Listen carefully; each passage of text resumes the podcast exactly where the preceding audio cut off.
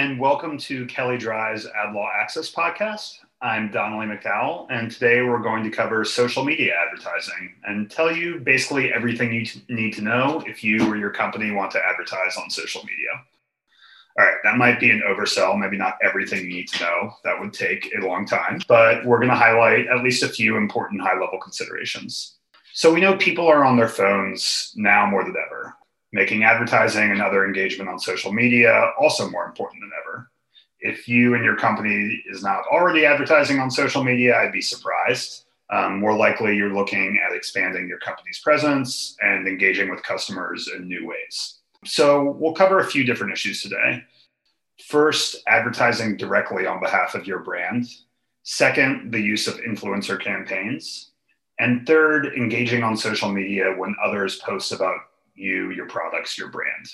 So, diving right into the first topic advertising directly on behalf of your brand. And maybe this is through your company's Facebook, Twitter, Instagram, Snapchat. You know, there's lots of different social media accounts, whatever your company uses. At a high level, you can't make claims through social media or endorsements or testimonials that you can't make through another advertising medium. So the same general rules of the road apply for making claims on your company's social media page that would apply um, if it's your website or your uh, company's website or a third party site. So there's two overarching considerations there. First, is the claim itself substantiated or supported? Um, so here we mean if it's an advertisement or testimonial, for example, do you have support to show that the depicted results are representative of what other consumers can typically expect to achieve? And we call this substantiation in the ad law world. Now, that doesn't mean that you can't ever disclose or reference atypical results. Um, so let me give an example here um, involving a weight loss product. Say you sell a weight loss product and you have support for weight loss generally. This doesn't mean that you can only ever reference results that are explicitly within the generally expected results. Um, so, say most consumers lose three pounds a week when combined, um, most weight loss products have more information. And as a best practice, you would include more information about how you're using the product. So a lot of them are typically along the lines of when used to replace a meal in conjunction with a healthy, active lifestyle or something along those lines. Um, so, anyway, say you have support for roughly three pounds weight loss, three pound weight loss a week. Um, that doesn't mean you can't advertise anything beyond that. It just means that you have to include a generally expected results disclosure when you do. So you might be able to reference someone who lost more than that, but you'd have to disclose um, clearly and conspicuously so a reasonable consumer would see it that the typical consumer actually loses less. So, okay, so that weight loss example is an example of a context where you could reference atypical results as long as you disclose generally expected results. Conversely, if you don't have support for a benefit generally, then you can't just disclose around it by saying, well, that's not actually typical. So let's leave the weight loss world and maybe talk about a skincare product. If you have a consumer who wants to post a review or you want to post their review on your website or social media page, this product reduced my skin lines by 50% over the past two weeks, just making up this claim um, in a fictional product. You can't say that if there's no support for reducing wrinkles or reducing lines and generally for the product. You can't disclose around the result that you don't have support for generally. Um, contrast that with the weight loss example, where you did have support for weight loss um, and you're describing an atypical result, but you're just telling the consumer what is more generally expected as far as what they can expect.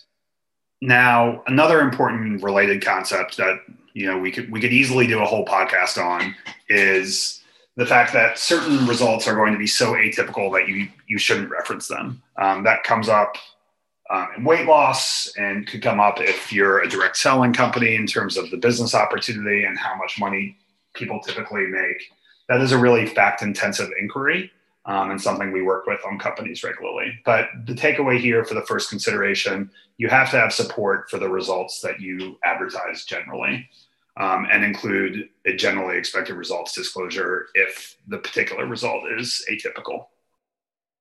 The second high level consideration for social media is is the material, is there any material connection? And if so, is it adequately disclosed?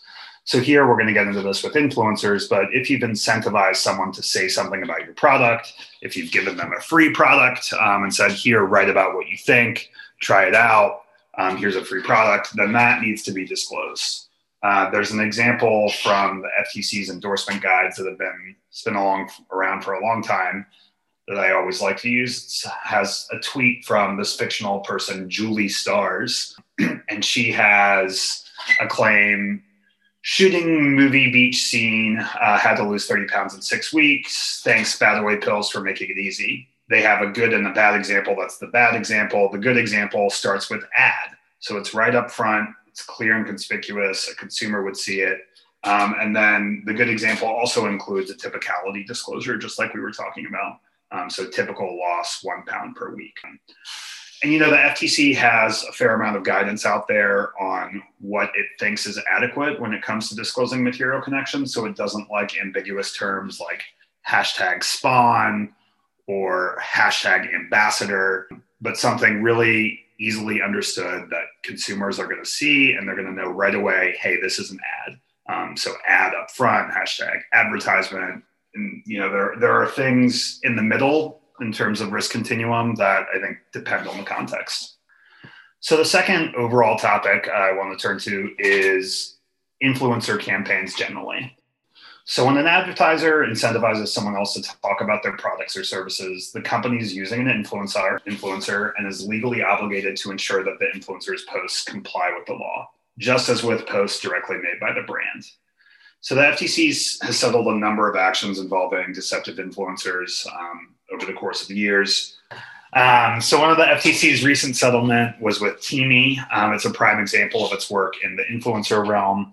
Teami sells teas and skincare products and used influencers such as Cardi B and Jordin Sparks. Uh, there were a number of good headlines about Cardi B lyrics when the announcement came out. Um, but the FTC basically alleged uh, there were two real two parts to their to their enforcement action against Teami.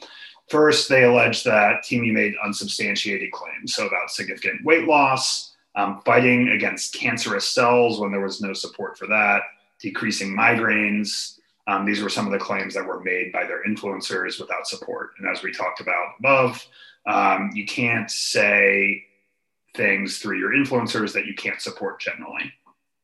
And the second was on disclosing material connections. So, a good example of um, the two overarching considerations when you're advertising through social media.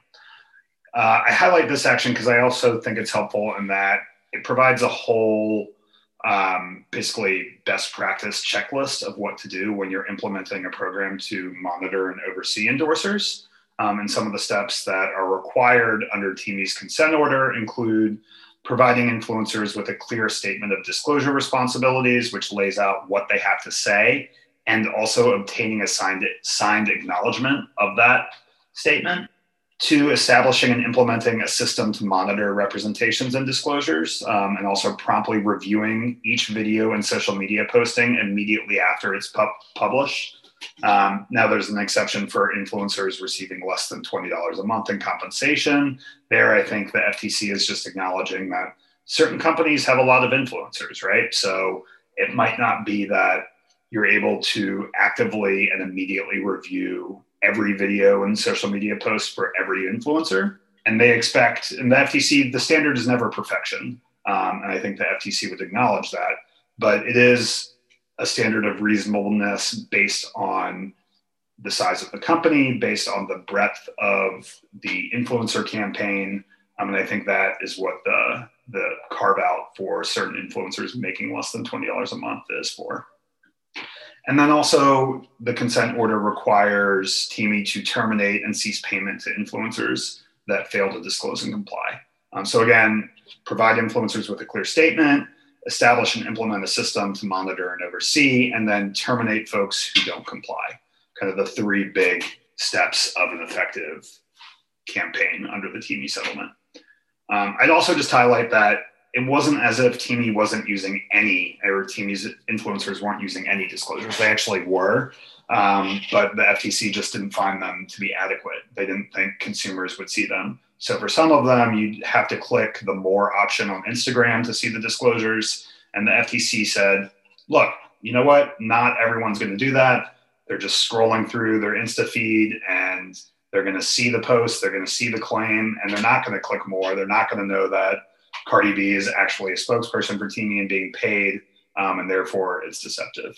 So I, I think important to highlight there that context matters, and you have to really look closer than are we just using disclosures in some respect, but are they likely to be seen and heard by a reasonable consumer? So, the third issue with social media advertising I want to touch on is engagement more broadly. So, maybe not directly advertising on behalf of the brand or using influencers, but how does my brand engage um, with other people's posts? Um, we get a lot of questions about what happens when a consumer posts about um, a company's products or services, and the claim is something that they didn't greenlight.